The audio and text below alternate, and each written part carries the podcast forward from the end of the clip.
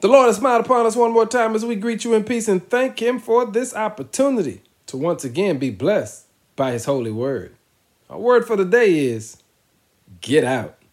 In Matthew four and ten, Jesus looked the devil in the face, and here's what he said: "Get out of here, Satan, for the scripture has says, you must worship the Lord your God and serve him only." Did you hear that? Jesus had the power. He had the strength to tell the enemy to get out. And family, in Matthew four, we hear about the fact that Jesus was tempted. He was led in the wilderness to spend time with God for forty days. And while spending time with God, he fasted and became weak. But when he got weak, the devil kept showing up.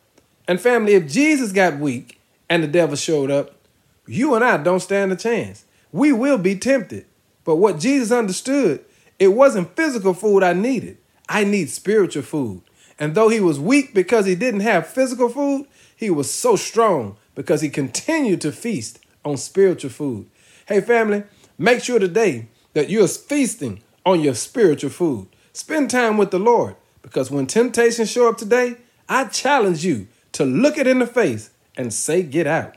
Tell that enemy he cannot stand in your presence. Tell that enemy he cannot steal your joy. Tell that enemy he will not get the victory, because you've been spending time with the Lord.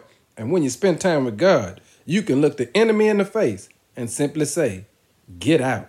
Tell him today, because you spent time with God and you're ready to handle your attack. Be blessed today and remind the enemy what God has placed in you is bigger than what's in this world. Get out in Jesus' name. Amen.